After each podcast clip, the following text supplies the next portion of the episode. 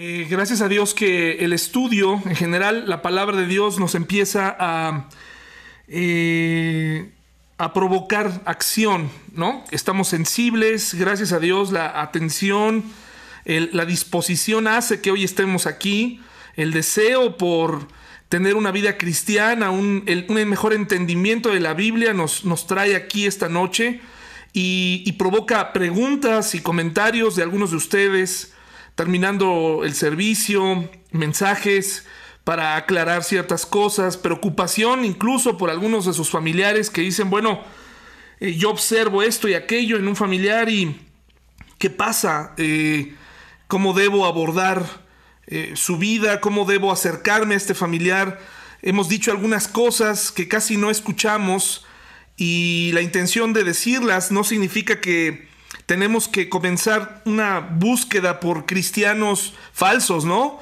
Nada de eso, sino más bien nos debe provocar una preocupación, principalmente examinarnos nosotros mismos y después eh, el saber que si yo sigo el juego a un familiar mío, amigo o algún hermano de la iglesia que obviamente vemos que algo anda mal ahí. Eh, puede ser peor, ¿no? A veces es bueno acercarnos, preguntarle a esa persona.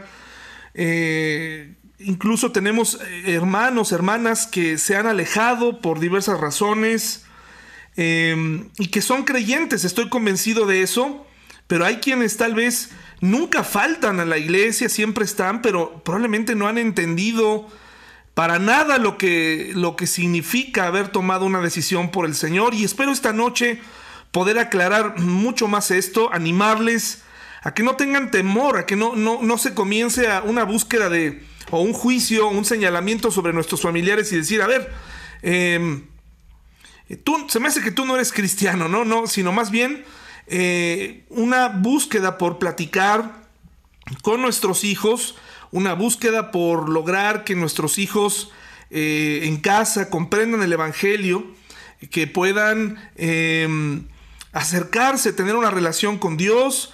Entonces esto no es una búsqueda, una, cacería por, por cómo viven los, los demás, sino empieza por mí y cuando me doy cuenta de algunas cosas como las que vamos a ver hoy, entonces sí puedo proceder a, testificarle a ese familiar que tal vez tiene años en el Señor, ¿no?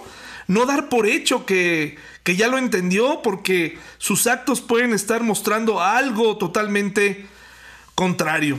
Voy a compartir mi pantalla, por favor. Eh, si alguno de ustedes eh, quiere decir algo, abra con confianza su micrófono y hágamelo saber y dígame yo quiero comentar algo y lo comentamos, por favor. Vamos a comenzar. ¿Ya todos pueden ver la presentación? Gracias. Muchas gracias.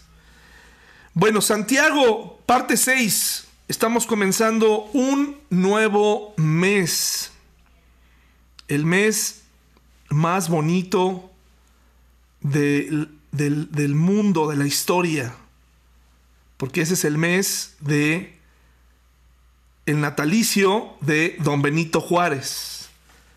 No, es el día que nació, es el mes en el que nació mi esposa, ¿verdad? Entonces, gracias a Dios, porque dice la Biblia que el que haya esposa, haya el bien. Y yo he encontrado el bien en ella. Bueno, vamos entonces a Santiago 2.17, por favor, de ahí vamos a partir. Casi hemos abarcado todos los temas y, aún creo que me he quedado corto en la profundidad porque hay mucho que decir de los pasajes eh, pudiéramos sacar, hay incluso un método de enseñanza eh, versículo por versículo eh, de la Biblia. O sea, hay quienes la estudian así. Versículo por versículo van sacando y, y créanme que pudiéramos sacar muchísima información. Pero también, pues creo que es importante tomar otras porciones. Y el libro de Santiago es una bendición, es la primera vez que lo estudio de esta forma y creo que del capítulo 1 y 2 hemos abarcado con este tema prácticamente todos eh, los aspectos, ¿no? Puede ser que si hay alguien por ahí que dice, oye, te faltó esto que quisiera hablar, bueno, pues con confianza lo puedes decir eh, después mediante un mensaje. Dice Santiago 2, 17, vemos en la imagen que se está proyectando una mujer que se mira al espejo y dice, eh, según Santiago 2, 17, como pueden ver, la fe por sí sola no es suficiente a menos que produzca buenas acciones, está muerta y es inútil. Y, aclaramos la semana pasada que Santiago no está contradiciendo la enseñanza de que la salvación es por fe y arrepentimiento. Lo que está diciendo Santiago es que un verdadero creyente, un, un creyente que, que tiene la oportunidad de ejercer su cristianismo, tiene que dar fruto. No estamos hablando de aquel caso en particular del que hablaremos en unos minutos más, eh, que se da en la vida, en la vida real, como el ladrón en la cruz o aquel, aquella persona que se arrepiente de último minuto, ¿no? Ya hablaremos de esto más adelante, porque tal parece que hay personas que también cristianos que dicen, oye, la verdad es que eh, a, mí me molesta cuando dicen que un cristiano se arrepintió en el último minuto. Bueno, no, al contrario, creo que nos debe dar gusto, porque son muy celosos de las doctrinas, son muy celosos de, de, la, de la, palabra de Dios y dicen, es que eso no puede ser y, me parece que están eh, equivocados. Yo creo que Dios puede salvar en el último minuto, pero esa persona aún en el último minuto tendrá que poner su fe y su arrepentimiento. Y si bien esa persona ya no le dio tiempo de ejercer pues eh, sus dones, es otra cosa. Hace algunos años, hermanos y hermanas, les comparto que tuvimos un familiar eh, que siempre luchó con las adicciones, eh, con la adicción del, alcoholismo. Fue, fue, una situación muy difícil en su vida, de muchos años. Un hombre físicamente eh, siempre muy, muy pulcro, eh, a, menos que estuviera alcoholizado, pero un hombre trabajador, un hombre muy sonriente, muy amigable, muy inteligente.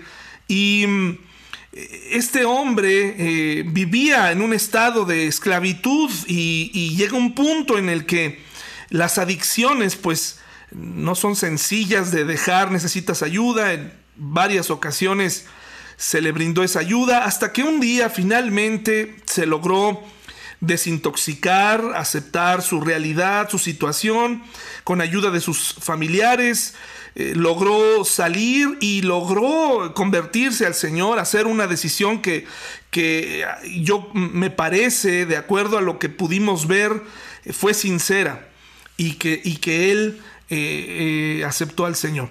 Sin embargo, cuando tú no alimentas tu palabra, lo que aprendes, cuando tú no creces, cuando tú dejas cabos sueltos en tu vida, cuando, cuando no no pones atención, cuando una persona está tan tantos años metida en una adicción, aparte de los daños que se le ocasiona a la mente, al cuerpo, a las emociones, todo eso se afecta.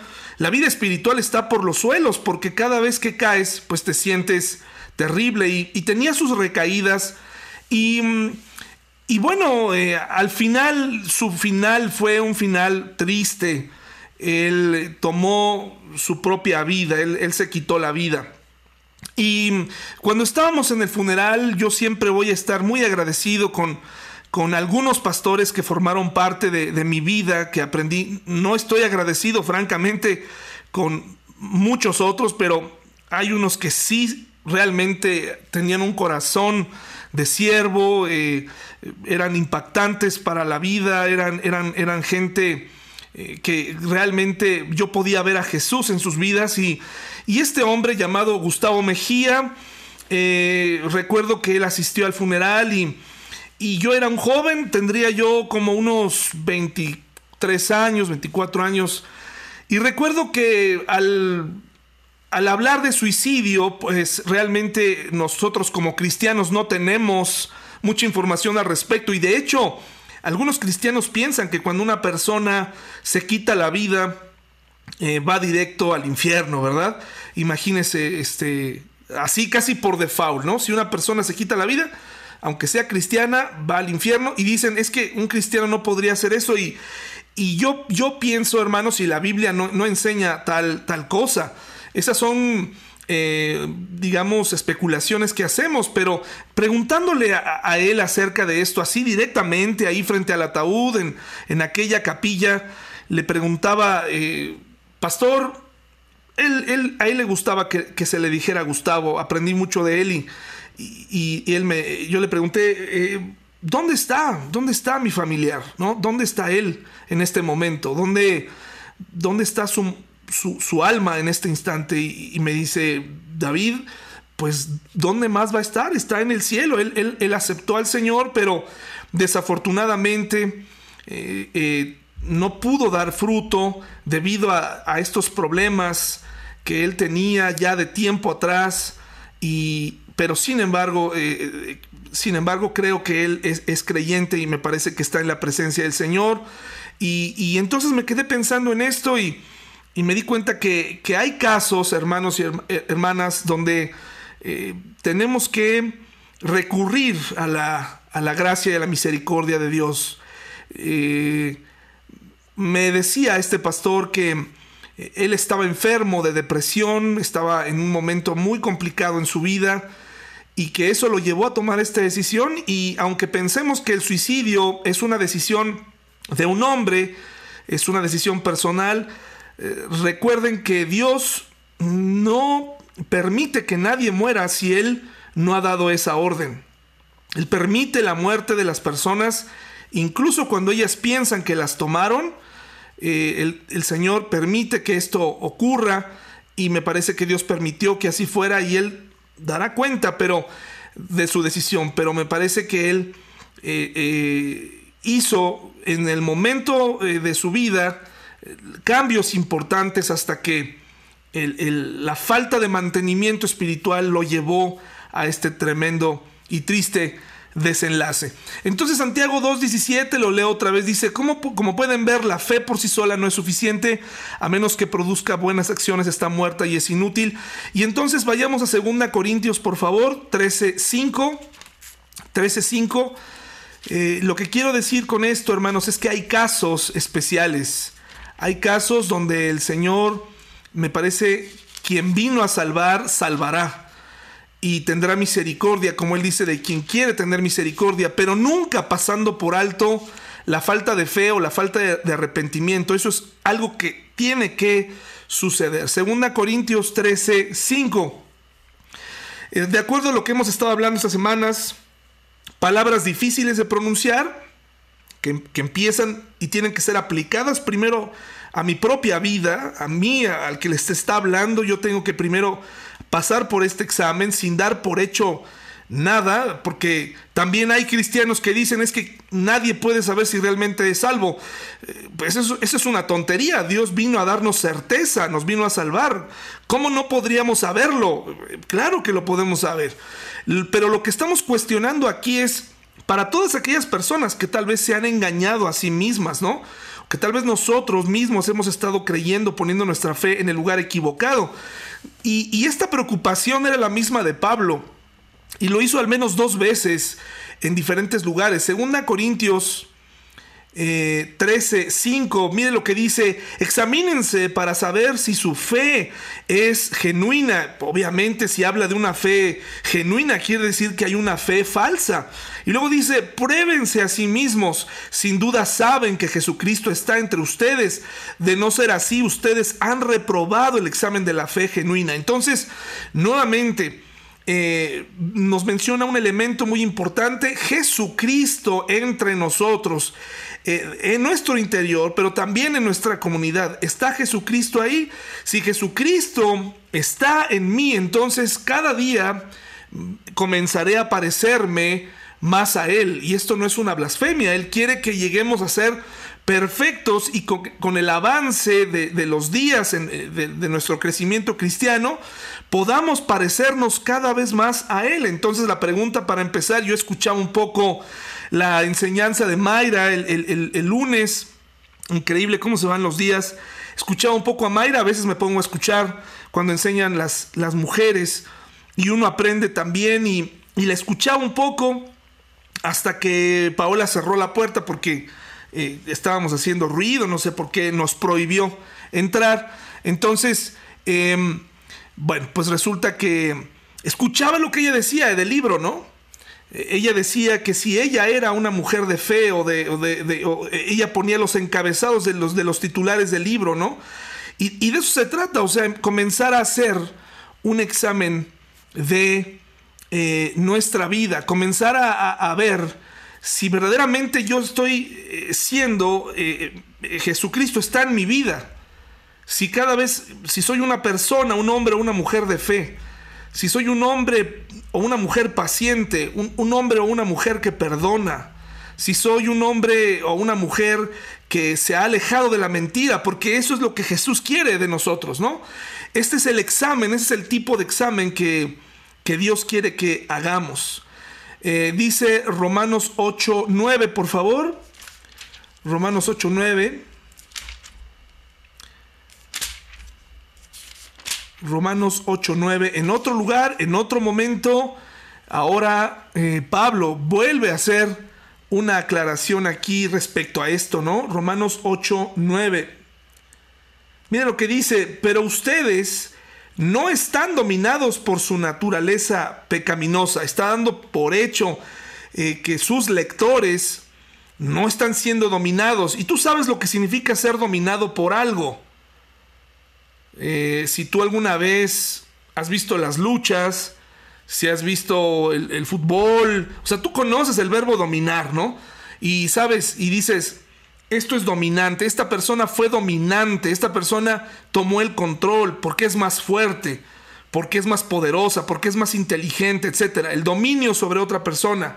Por eso dice, pero ustedes no están dominados por su naturaleza pecaminosa, son controlados por el Espíritu Santo. Y luego viene algo bien interesante.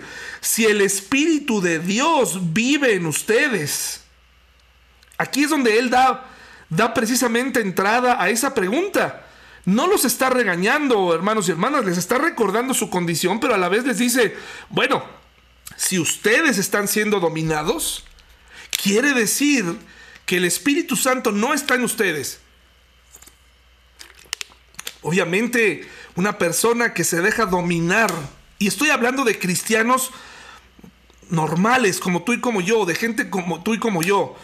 En este, en este ejemplo no cabe una persona con adicciones, porque eh, eh, el cristianismo, hermanos y hermanas, hay, hay, momentos en la vida de los humanos y de los cristianos donde nos dejamos agotar por, la, por los problemas, por las presiones, por eso no descartamos de ningún modo que en algún punto necesitemos ayuda, que nuestro cuerpo necesite un poco de ayuda. El Espíritu Santo no se va a salir. Puede estar por encima de las etapas de la vida, de la andropausia, de la menopausia, de, las crisis. O sea, él, él nos puede ayudar, pero recuerden, nuestro cuerpo caído necesita ayuda, a veces hasta médica. Esto no es restarle poder a Dios, pero sí ayuda, ¿no? Preguntarle a un doctor, oye, necesito esto y aquello, eso, eso, eso ayuda. Dios ha permitido que las personas ejerzan sus profesiones para esto, ¿no? Pero aquí lo más importante en, en la situación espiritual, en la situación del alma, dice aquí, si el espíritu vive en ustedes, y dice entre paréntesis, y recuerden que los que no tienen al espíritu de Cristo en ellos, de ninguna manera pertenecen a Él. Entonces está preocupado y dice, es momento de hacer este examen para saber. Entonces dos preguntas muy importantes. ¿Es mi fe genuina? ¿La tengo que fingir? ¿Me, me, cansa continuamente leer? ¿Me cansa creer? ¿Me cansa, ¿Me cansa vivir mi vida cristiana? Entonces algo anda mal. Algo está, algo está, algo está pasando, ¿no? Eh, eh, es como pensar eh, muy humano, de forma muy humana, si estás casado y de pronto ya no quieres ir a tu casa porque, porque tu esposa te fastidia, porque tu esposo te fastidia, algo anda mal ahí. Se fue el amor, ¿verdad? Si tú como creyente eh, nunca has tenido este anhelo por crecer o, te duró muy poquito o, fue muy emocional o fue muy intelectual, pero no hay nada de voluntad, hay algo que tenemos que examinar. Luego, hermanos, dice aquí lo siguiente. el Espíritu Santo, quiero hablarles un poco esta noche del Espíritu Santo y de lo que el Espíritu Santo hace en nuestra vida, porque el Espíritu Santo lo es todo para el creyente, ¿no? El Espíritu Santo es la tercera persona de la Trinidad, pero eso no significa que esté en el rango número 3, ¿de acuerdo? O sea, no es la persona eh, número 3 en importancia. Nosotros como humanos pues lo, lo ponemos así, lo, lo, hemos enumerado, pero el Espíritu Santo es Jesús, el Espíritu Santo es Dios, o sea, son tres en uno, es un Dios trino, pero el Espíritu Santo es eh, aquel que nos permite y que llega a nuestra vida eh, justo en el momento en el que aceptamos al Señor. El Espíritu Santo toma control y recibe una casa sucia. ¿De acuerdo? Recibe una casa que está en condiciones terribles y el Espíritu Santo entra y comienza a limpiar y comienza a, convencernos. Lo primero que hace es que el Espíritu Santo, entre muchas cosas que hace el Espíritu Santo, nos convence de pecado y convence al mundo de pecado. En realidad cuando tú aceptaste a Cristo no fue porque el predicador fue muy bueno, sino porque el Espíritu Santo te convenció te dijo, eres pecador. Hechos 16:30, por favor. Es muy interesante porque eh, hoy tomaremos eh, por lo menos dos citas del famoso caso del carcelero de Filipos, donde estaban encarcelados en aquel momento, y hace dos preguntas, o él, vamos a citarlo porque es muy interesante cómo, cómo sucedió su cambio. Una vez que eh, Pablo y Silas son liberados y él puede ver intelectualmente, queda convencido de lo que sucedió. Eh, eh, ahora es momento de creer. Hechos 16:30 dice, después lo sacó y les preguntó, señores, ¿qué debo hacer para ser salvo? Entonces, en primer lugar, el temor de lo que le iba a pasar, porque recuerden que se iba a quitar la vida, se iba a matar porque lo iban a acusar, porque se, se le habían escapado los prisioneros, pero ellos aprovechan para decirle, no te hagas daño, hay salvación para ti, incluso le dicen, y para tu familia también, empezando por ti, por supuesto, y le dice, hace la pregunta correcta, ¿qué debo hacer para ser salvo? Es decir, el Espíritu Santo convence, es decir, si no hay un convencimiento de que tu vida y tu pecado te llevará al lado contrario, te llevará al infierno, a la condenación, si no hay ese convencimiento, si tú viniste al Señor pero no estabas realmente convencido hacia dónde estabas caminando o realmente no te has dado cuenta qué clase de persona eras, entonces ahí comenzamos mal.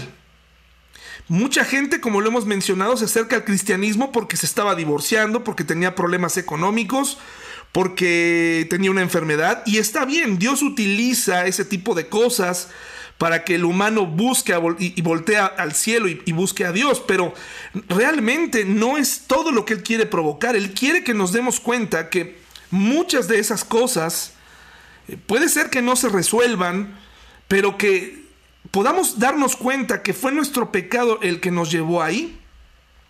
Y muchas personas no lo ven así, muchas personas sencillamente eh, vienen a Cristo para que se resuelva la situación, porque su esposa se siente o se pone menos agresiva en la iglesia, así me ha tocado a mí escuchar, que algunos varones dicen, bueno, pues es que en realidad eh, a mi esposa le gusta venir, se porta, se porta mejor cuando venimos a la iglesia, eh, ya no se enoja tanto, está más tranquila. Y yo entre mí digo, bueno, y, eso no es todo lo que Dios quiere provocar, que, que, no te haga enojar a ti, quiere que tú, esposo, te arrepientas, ¿no?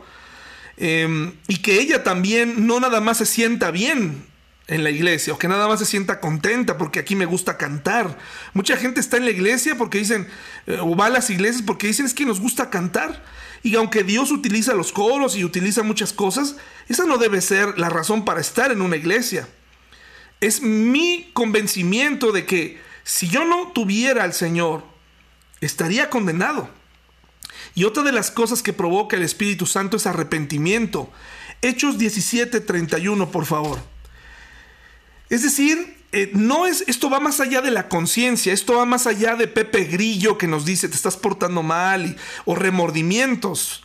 Cada vez que piense en el remordimiento como una herramienta para acercarnos a Dios, eh, piense en Judas. Judas tuvo remordimiento, no arrepentimiento. Judas sintió, eh, pues, que no podría vivir con lo que hizo, por eso se fue a quitar la vida. Y, realmente él tenía otra opción, que era arrepentirse y dar la cara delante de Jesús y decirle, me equivoqué, te entregué, pero, pero Jesús podía salvarlo. Sin embargo, la soberbia nos lleva a sentir, él prefirió tomar su propia vida antes de arrepentirse, ¿no? Estamos hablando de un seguidor, de uno que anduvo tres años, noche y día con Jesús, y que nunca entendió absolutamente nada. Eh, Judas no estaba deprimido, Judas no estaba en crisis, Judas sencillamente decidió mal. Hechos 17:31 dice así, pues él ha fijado un día para juzgar al mundo con justicia por el hombre que él ha designado y les demostró a todos quién es ese hombre a levantarlo de los muertos. Eh, y perdón, el versículo 30, en la antigüedad Dios pasó por alto la ignorancia de la gente acerca de estas cosas, pero Él manda que todo el mundo en todas partes se arrepienta de sus pecados y vuelva a Él. Ese arrepentimiento lo provoca el Espíritu Santo. Eh, cuando hacemos ese examen, cuando nos damos cuenta de quiénes somos, eh, entonces provoca un deseo por renunciar a nuestra vida eh, pasada. Y ahí es una clave. Si tú continuamente estás anhelando lo que hacías, si tú estás anhelando, no, es que antes me iba mejor, es que antes estaba yo eh, mucho mejor, estaba yo contento, me iba mejor, pues estamos en un, en un problema, eh, algo anda mal. ahora, estas son solamente, son solamente eh, algunas cosas que el Espíritu Santo hace en nuestra vida, pero hace muchas otras más. ¿De acuerdo? Hace muchas otras cosas más. Pero las quiero mencionar solamente porque me parecen importantes para el fin del estudio, ¿no? Lo que estamos eh, estudiando. Ahora, ¿qué puede ocurrir? Y aquí es donde entra el, dilema de, bueno, mi familiar que lleva muchos años en Cristo, no lo veo que crezca o, o iba bien y de pronto ya no. De pronto pues como que quitó las manos del arado, como que entró en una época de desánimo. Miren hermanos y hermanas, yo, yo eh, no tengo mucha experiencia, no me considero alguien de mucha experiencia, pero he visto algunas cosas en la vida y he encontrado dos tipos de personas, dos tipos de creyentes en este, en este rubro. Eh, eh, me refiero al rubro de cristianos apartados o desanimados. Me, me puedo encontrar alguno que que se apartó, que yo conocí, que lo vi en la iglesia, me consta, participaba en la iglesia, cantaba, adoraba a Dios, etcétera, servía. Y de pronto desapareció de la iglesia, me lo encuentro 10 años más tarde y me doy cuenta que esa persona no solo ya no se congrega, sino que ahora eh, es, tiene otra religión, yo conozco cristianos que incluso me llegan a decir, es que encontré en el budismo algo mejor, encontré eh, que las iglesias mienten, encontré que los pastores son hipócritas, que las iglesias fallan, o sea, empiezan a decir un montón de cosas. Y entonces caen en el rubro prácticamente de la apostasía, que quiere decir que realmente nunca creyeron, ¿no? Solamente en algún momento de su vida se acercaron. Hermanos y hermanas, mucha atención con nuestros hijos, mucha atención, esto sí lo he dicho muchas veces a lo largo de 10 años de predicar en la iglesia. Eh, está bien si tus hijos van a escuelas cristianas. Es una, es una buena opción para ti. Está bien. Solo que tienes que tener cuidado de que tu hijo no piense que por ir a la, escuela cristiana eh, no te confíes porque las referencias mm, eh, eh, eh, de las escuelas cristianas no es que sean malas educativamente hablando, ¿no? O que los chicos no salgan bien preparados, todo lo contrario, los chicos salen bien preparados, salen bien, eso no es el problema. El problema es que muchos de ellos salen hartos. salen cansados de, la, de, la, educación cristiana que reciben ahí. Entonces, ¿qué tenemos que hacer? Tener cuidado. Es lo mismo que pasa en la familia del pastor. los hijos del pastor terminan hartos. Terminan cansados de la rutina, terminan cansados de la Biblia, terminan cansados por la rutina y porque el papá dio por hecho muchas cosas. Tenemos que tener cuidado y tenemos que explicarle a nuestros hijos qué cosa es ser cristianos, porque si no, no solamente no van a pagar el Espíritu Santo, sencillamente es probable que nunca el Espíritu Santo haya estado ahí. Porque creemos que los metemos en una rutina de, avance, de, vida cristiana, y como si en algún momento se contagiaran, ¿no? del amor del Señor, se contagiaran de la devoción. Y hermanos y hermanas, les puedo enumerar 10, 20 casos cercanos donde se fueron al lado contrario. Entonces, mucha atención. Esta no es una invitación para que saquemos a nuestros hijos de una escuela cristiana donde les van a enseñar matemáticas y, combinadas con, con otras cosas. Es una invitación a poner atención en la vida espiritual de nuestros hijos y observar que no vayan a crecer creyendo que son cristianos, porque cuando el mundo se aparezca, eh, créanme, eh, van, a, van, a, van a batallar. Eh, entonces, en la vida de un cristiano me encuentro que hay gente que, se apartó totalmente, eh, o, es decir, de una persona que se dijo cristiana y que de pronto 10 años después ya no está en el cristianismo, pero me, he encontrado con personas que yo conocí en la iglesia 10 años después, que ya no se congregan, pero que cuando hablas con ellas, te pueden llegar a decir, sigo siendo cristiano, ya no me congrego, sigo creyendo en Dios como el único camino, sí, tristemente han adoptado alguna que otra actitud o, práctica que no agrada a Dios. Y me parece que ahí ellos caen en, esta clasificación de cristianos que apagaron al Espíritu Santo porque permitieron el pecado eh, en su vida. Primera Tesalonicenses 5, 19, por favor. Es posible apagar al Espíritu Santo porque el Espíritu Santo pues no va a poseer a nadie, ¿no? Es decir, no va a tomar el cuerpo de alguien y aunque no se va a salir jamás porque Él lo ha prometido, sencillamente deja de funcionar en nosotros pues porque Él tiene voluntad, si me explico, tiene personalidad, él, no va a estar en, en, un lugar o no va a estar activamente en donde no, no lo dejan participar donde todo el tiempo hacemos todo lo posible para que casi que, muera dentro de nosotros, ¿no? Por los hábitos que, vamos adquiriendo. ¿Cuáles son esos hábitos? La indiferencia cristiana. Eh, las familias han dejado de tener un credo claro, ¿no? A pesar de ser cristianas, cosas que están prohibidas. Yo les voy a decir una tontería en este momento, una cosa que, pero con lo que quiero ejemplificar lo que les voy a decir. Aquí en mi casa, yo hablé con Tabita, es chiquita, seis años, yo le dije, Tabita, aquí en la casa está prohibido irle a otros equipos que no sean el Cruz Azul o eh, los Vaqueros de Dallas. Punto, no hay más, no hay discusión. Tú aquí no le vas a poder ir a ningún otro equipo. A mí, eh, ¿qué me pasa, papá? Te castigo. Te castigo. Aquí nada de que, de que entran otros colores. Aquí nada de que... Ahora, no puedo hacer eso con el cristianismo. ¿Están de acuerdo conmigo? Que yo no le puedo decir a ella, te castigo si no eres cristiana, porque eso no depende de, mí. Ella tiene que acercarse a Dios y, y a la educación que le demos y todo, ¿no? Menciono esto, hermanos, porque sí tiene que haber estructura en la casa. Cosas mucho más importantes que irle o no a un equipo pero cosas como, por ejemplo, aquí no mentimos, aquí no nos gritamos, aquí no salimos eh, disparados cuando hay un problema, aquí no nos vamos a insultar, aquí no, nos, vamos a tener secretos de esos este, terribles que, que si se supieran se acabaría una relación. Eso no va a suceder aquí. Aquí nosotros leemos la Biblia. Mientras tú vivas en nuestra casa, vas a respetar. Aquí no decimos groserías.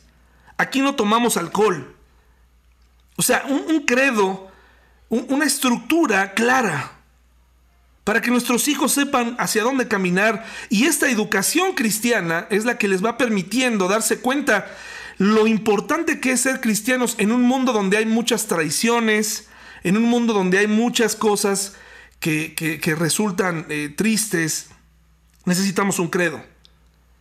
Primera Tesalonicenses 5:19 dice así, no apaguen al Espíritu Santo. Punto. Así. ¿Y cómo se apaga? Mediante una vida que admite todo por no ser Miren, el, ser cristiano es lo único que como que, le queremos controlar a nuestros hijos. No, no, no. Que no se nos vayan a, a, querer desviar, ¿no?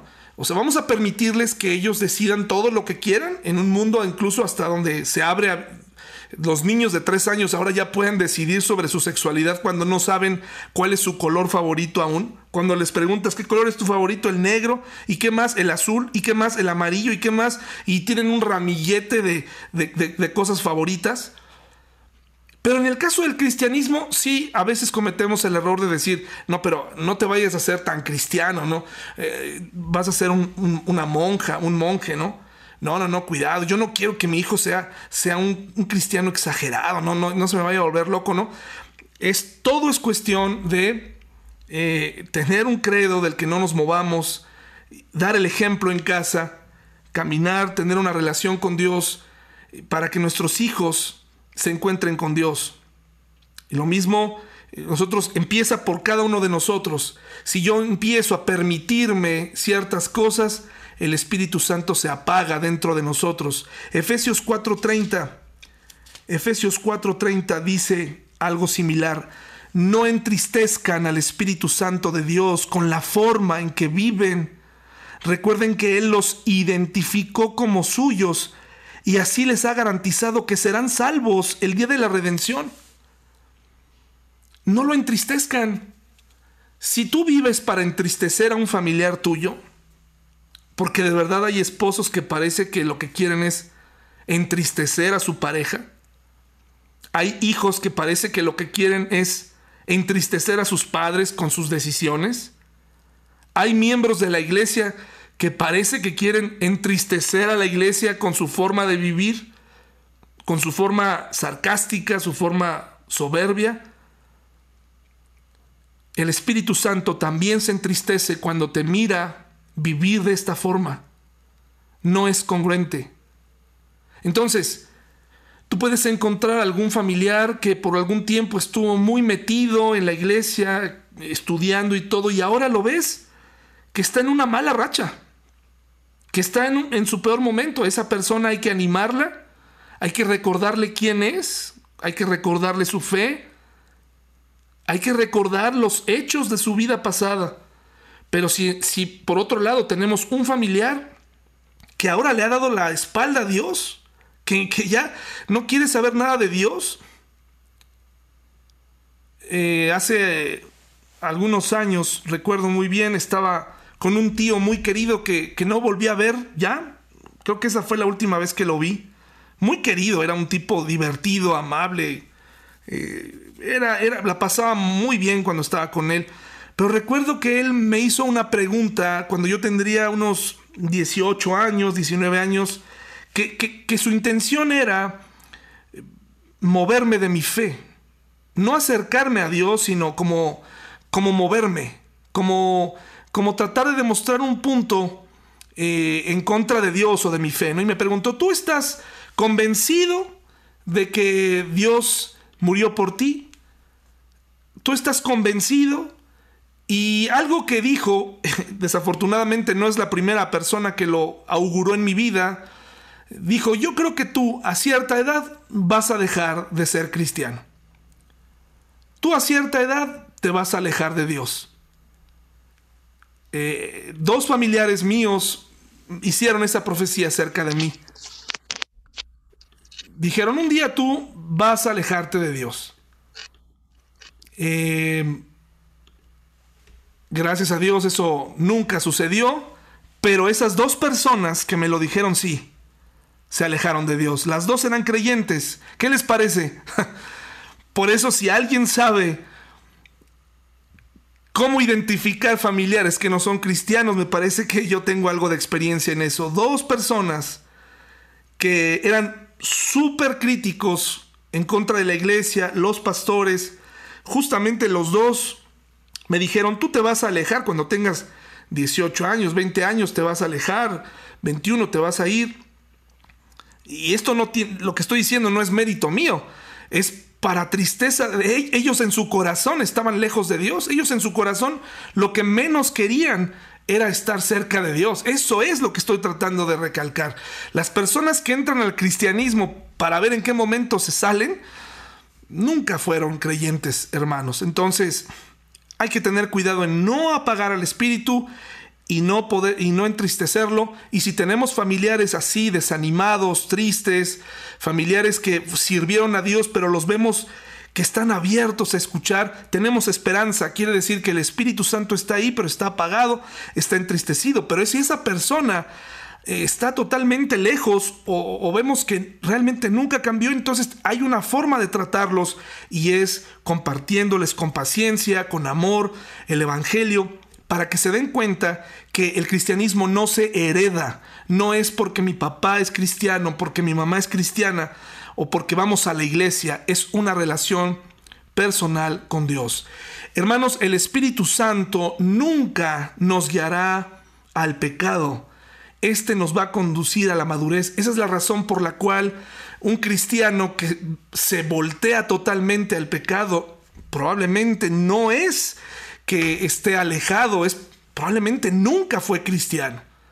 Y, hay, otra, hay otra estrategia para acercarnos a ellos compartir, ¿no? Podemos tener en nuestro, en nuestro grupo familiar aquel que es fanático que, o que abusa, ¿no? Que a bibliazos quiere resolver. Todo ese es otro problema.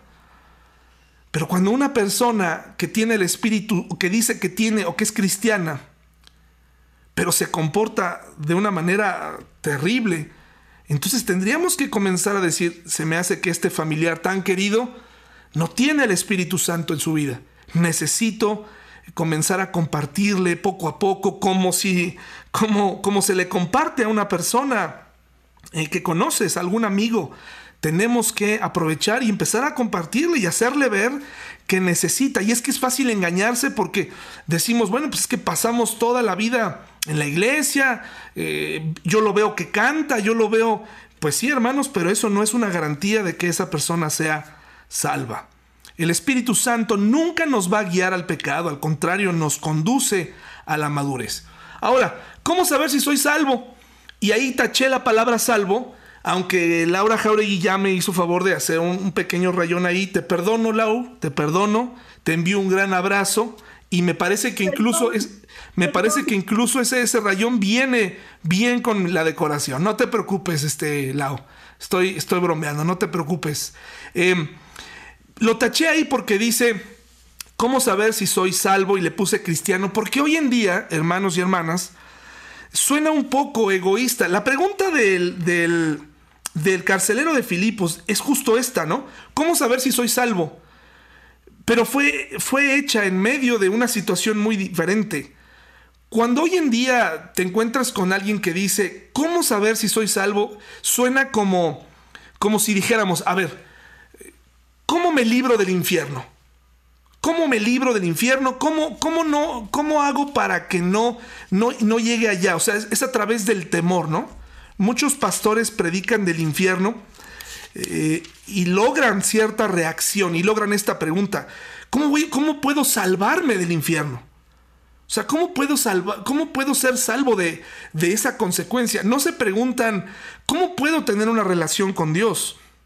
¿Cómo puedo llegar a conocer a Dios mejor? Sino más bien, ¿cómo puedo librarme de eso? Yo no lo quiero. Como ese mm, caballero que quiso comprar al Espíritu Santo en, en Hechos, ¿no? ¿Cómo puedo adquirir? ¿Dónde puedo asegurarme de no ir al infierno? Pero a la vez sin comprometerme con la fe cristiana. Por eso le taché y le puse, ¿cómo puedo saber si realmente soy cristiano? Hechos 16, 31, por favor.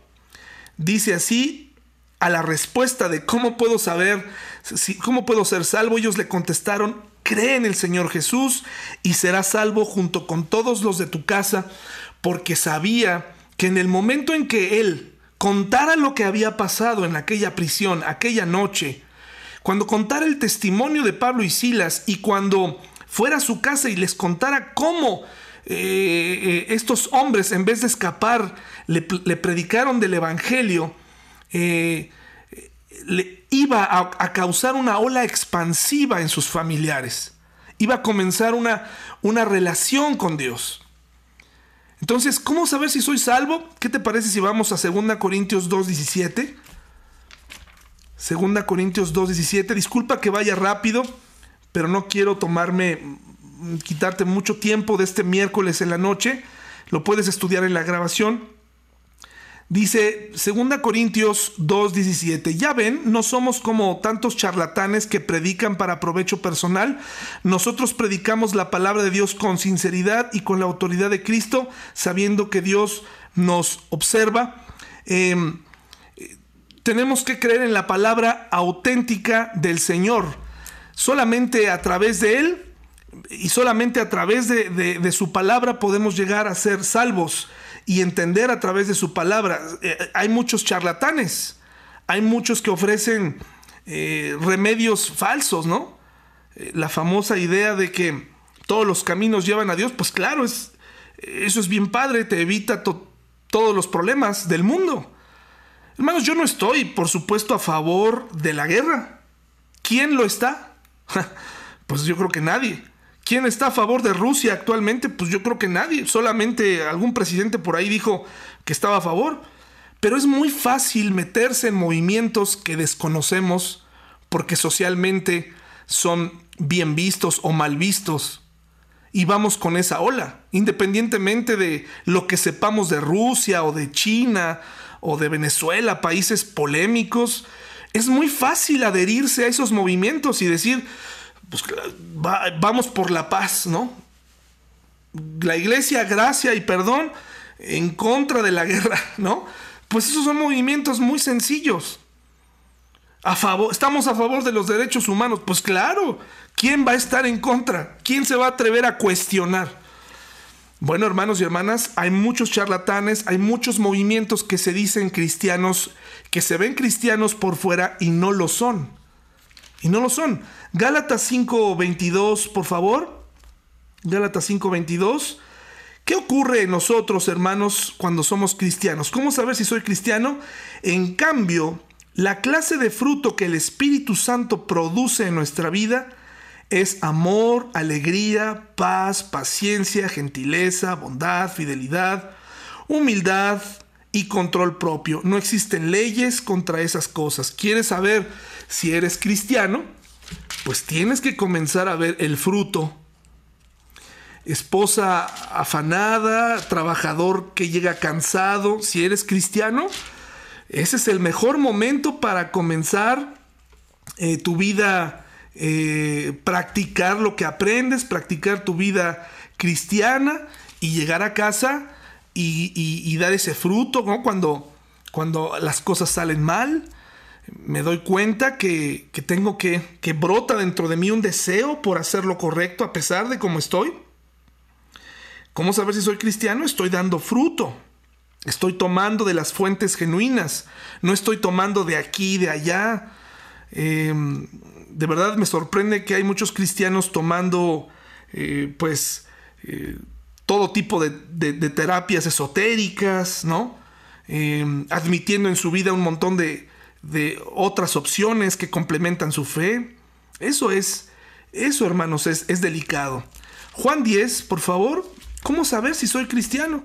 Entre otros rasgos, solo estoy enumerando estos, estos cuantos, pero hay muchos más para pensar en esta noche. Juan 10, 26 al 30. Juan 10, 26 al 30 dice, desde el 25 Jesús les contestó, yo ya les dije y ustedes no me creen, la prueba es la obra que hago en nombre de mi Padre. Pero ustedes no me creen porque no son mis ovejas.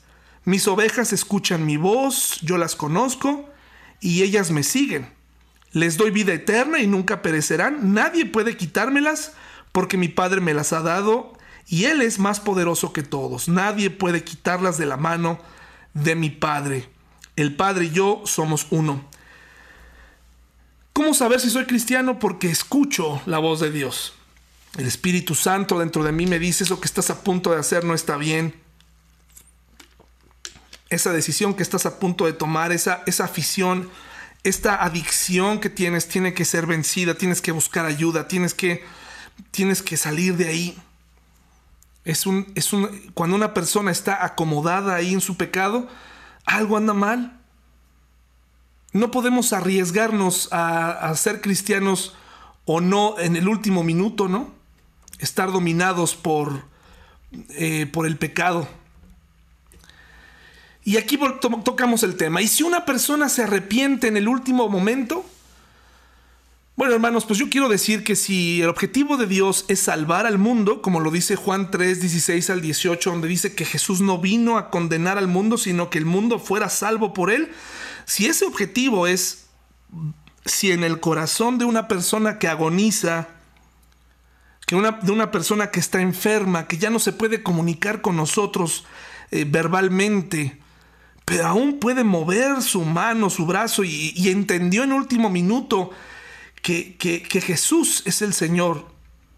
No estoy hablando de que tuvo miedo en ese momento, por eso es tan difícil saber, ¿no? Y, tristemente muchas, muchas personas dejan hasta este momento en el hospital, en su cama, en, en, ese momento de agonía, dejan a sus familiares con esta zozobra de, y solamente con el último, la última esperanza de que mi familiar pues yo le compartí ahí en su cama y parpadeó y, yo le dije, si, si, aceptas a Cristo, parpadea tres veces, si me estás entendiendo, eh, apriétame la mano y, y es un momento complicado porque puede ser que esa persona en el último momento esté teniendo miedo y diga, ¿qué va a pasar si me muero? Y, y no es que esté ejerciendo arrepentimiento y fe, lo que está sintiendo es temor, por eso Dios nos da toda una vida. No nos conviene a ninguno de nosotros pensar, bueno, pues yo mientras estoy joven, voy a tomar mi vida a la ligera, mi vida cristiana, voy a hacer como que soy cristiano, como que voy a la iglesia, sin estar seguro realmente, porque pues está de moda. Y, imagínese que Kanye West, este rapero, se dice cristiano, imagínese, ¿no? imagínese que Justin Bieber se dice cristiano, wow, ¿no? Pues y, muchos otros actores. Imagínense pues, si no se pone de moda también el cristianismo, ¿no? Muchas personas ponen de moda, por ejemplo, casarse. Muchas personas en Oriente que no se casan de la manera occidental deciden casarse como en una boda occidental, con un vestido de blanco y, y todo, y hacen una ceremonia porque está de moda. En el caso del alma y de la salvación, el humano, el, hombre y la, mujer, dejan al último minuto esta decisión y no podemos saber si realmente una persona que no podamos saber qué piensa fue salva. Nos aferramos a que la persona entendió. Y si nos ponemos a ver y a razonar un poco en, en el plan de Dios para salvar, que dice que quiere que todos procedan al arrepentimiento, no que tengan miedo de último minuto sino que procedan al arrepentimiento. O sea, tú no puedes llegar con alguien que, que está fallándole todo de, momento y, a ver, órale, acepta a Cristo y te va a decir que sí. Por eso tenemos que despertar y hablar mientras haya esperanza.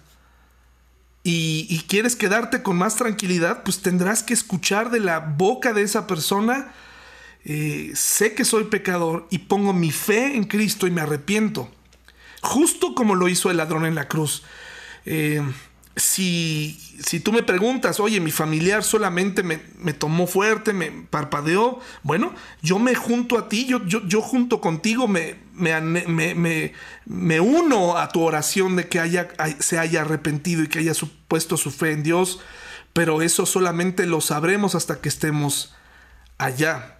¿Para qué este, vivir con ese temor? Mejor asegurarnos, ¿verdad?, que nuestros familiares conozcan el camino desde ahora. Nos estamos perfilando ya al final y para terminar quisiera hablar de una doctrina muy importante que es la justificación eh, para las personas que son creyentes. Eh, dice em, Santiago, vayamos a Santiago por favor, Santiago 2.21.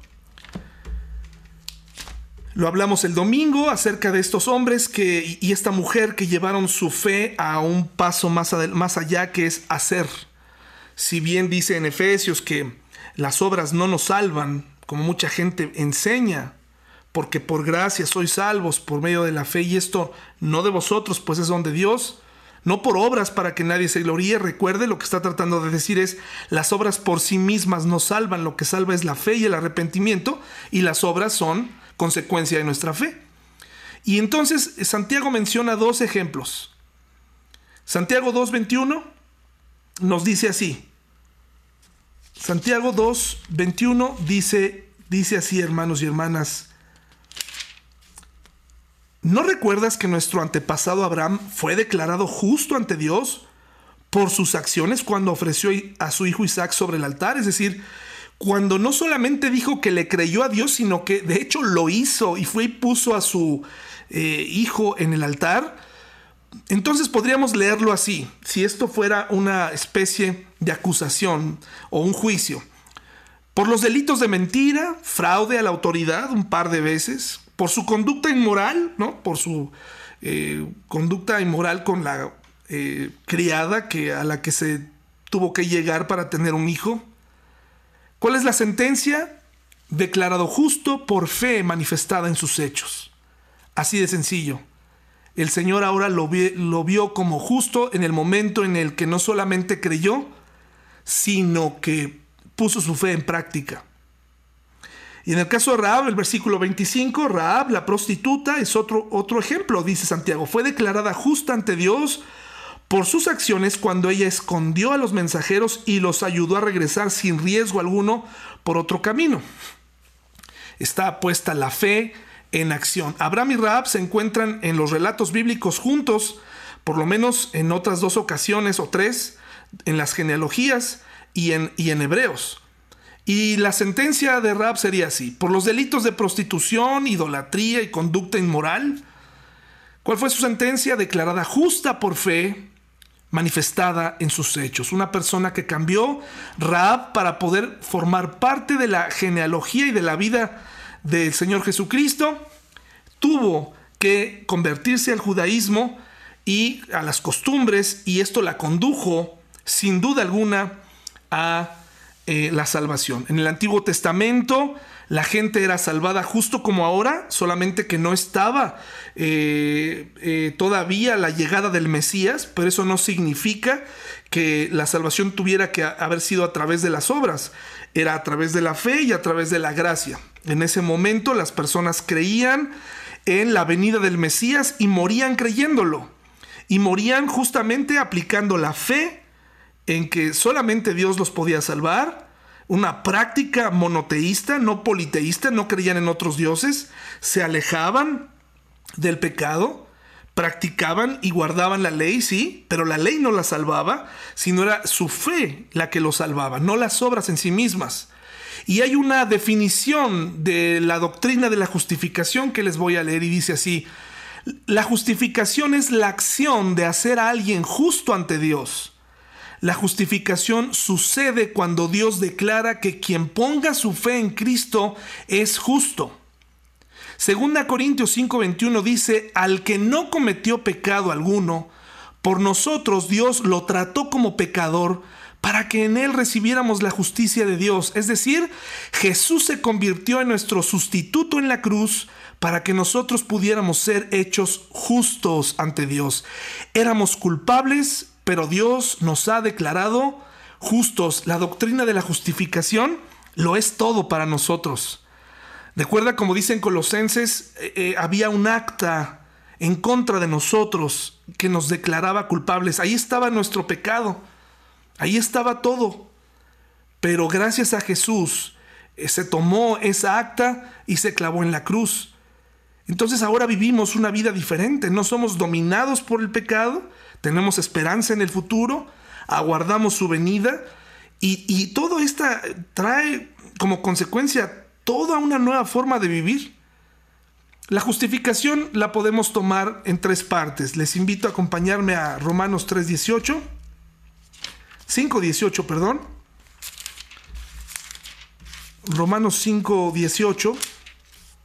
La justificación es muy importante y algunos teólogos, y me parece que la Biblia también, en la Biblia también es claro estas tres tipos de justificación. La primera es la justificación posicional. Romanos 5, 18 dice así, así es, un solo pecado de Adán trae condenación para todos, pero un solo acto de justicia de Cristo trae una relación correcta con Dios y vida nueva para todos. Qué maravilloso. La justificación posicional significa que es la posición legal. En el momento en que crees en el Señor y te arrepientes de tus pecados, significa que se nos ha otorgado en Cristo una posición legal. Es decir, ya no hay eh, acusación en nuestra contra. Estamos justificados cuando creemos en Cristo. Desde ese momento Dios nos ve como justos. De ahí la importancia de llevar a nuestros amigos, familiares a, este, a este momento, porque si ellos están engañando, solo porque están en la iglesia, solo porque se identifican con la fe cristiana, puede ser que sigan en la posición de culpabilidad. Todavía no conocen a Dios como, como Salvador, como amigo, sino como juez. Y recuerde que Dios ante el pecado, su principal prioridad es castigarlo. Si bien, si bien Dios es amor, no va a saltarse la justicia solo por amarnos. Necesita que la situación por la que se nos acusa quede resuelta y por eso él mismo ofreció a su Hijo. Así que la justificación nos pone legalmente, desde ese momento, Dios nos ve como justos. Pero hay otro tipo de justificación que es la justificación progresiva o es la llamada santificación. Y este es el proceso continuo de ser hecho justo por nuestro Señor. Involucra a ti y a mí convirtiéndonos más como Cristo.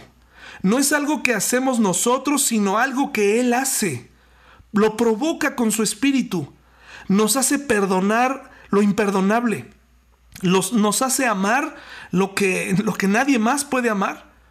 Nos hace ser personas creyentes diferentes. Nosotros hacemos buenas obras mientras Él nos fortalece. Ahora podemos hacer algo más que solamente cantar o pronunciar palabras. Ahora hacemos cosas que glorifican a Dios. Él provoca todo esto, es la santificación. Esto está ocurriendo en tu vida, esto está ocurriendo en mi vida. Entonces quiere decir que vas bien.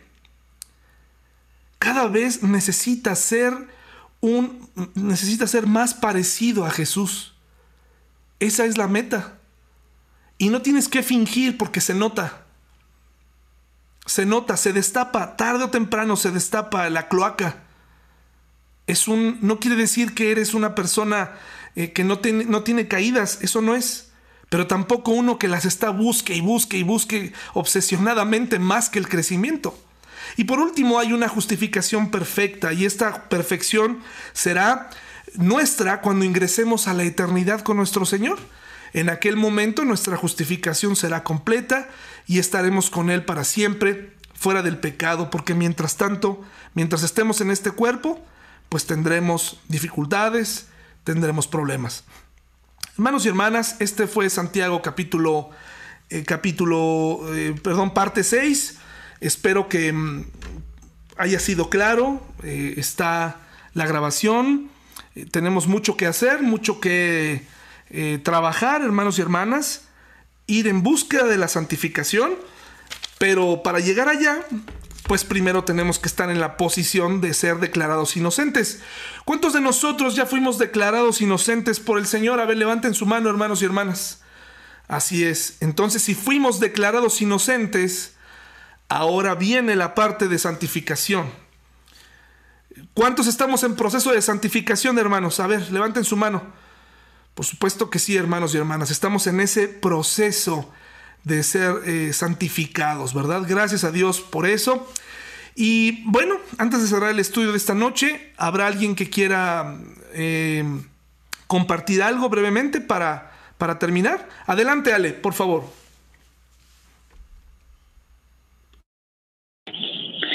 Hola hermanos, muchas gracias David. Este, ahora sí que llegué tarde porque me fui a la iglesia, pensé que era allá y ya vi que estaba cerrado y le corrí por acá. bueno, pero este, gracias a Dios llegué a tiempo. Quería pedirles de favor si pueden orar por favor por mi hijo Diego. Anda en México y anda en un proceso de visa. Se quiere ir a Australia y pues yo le pido a Dios por su vida que él obre como deba de ser si es que le van a permitir la visa, ¿verdad? Todavía no sabemos. Y pues yo sigo orando por su vida, porque yo sé que Dios está obrando y, y de alguna manera Dios lo va a traer con esos lazos de amor que tiene, porque yo no dejo de orar por él. Ahora sí que es algo poderoso, como ayer decía esta Mayra, algo que tenemos poderoso es la oración y es un arma muy poderosa y gracias a Dios también por mi hija, está teniendo retos increíbles ahora que está haciendo su servicio social en, aquí en el CRI. Y pues yo le doy gracias a Dios por su vida. Yo como le digo a ella, podrás aprender mucho, podrás hacer mucho, pero siempre agárrate de Dios porque es la única manera de, de trabajar con, con estas personas, con seres humanos que sufren y están bien apercibidas a Cristo. Entonces le digo, Tú agárrate de Dios y Él va a hacer lo demás.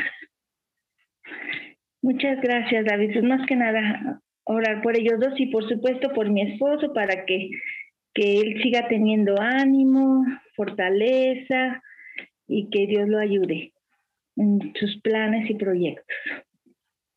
Claro que sí, Ale, nos unimos a tu petición para que Dios bendiga a Diego y para que principalmente, ¿verdad?, él, él pueda regresar eh, eh, sea eh, mientras Él esté vivo, sea el estado en el que esté, tenemos que seguir orando para que Él regrese, ¿verdad? Para que Él venga y sea, sea crezca y podamos ver su fruto, ¿verdad?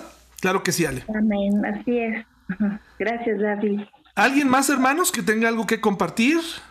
Bien, si no hay nadie más, hermanos, fue un gusto compartir con ustedes esta noche. Agradezco su atención, eh, les damos la, bienvenida a los que hoy nos acompañaron por primera vez y sigamos orando por nuestros hermanos que están enfermos y analicemos lo que aprendimos el día de hoy, hermanos y hermanas. Vamos a abrir nuestros micrófonos y vamos a despedirnos.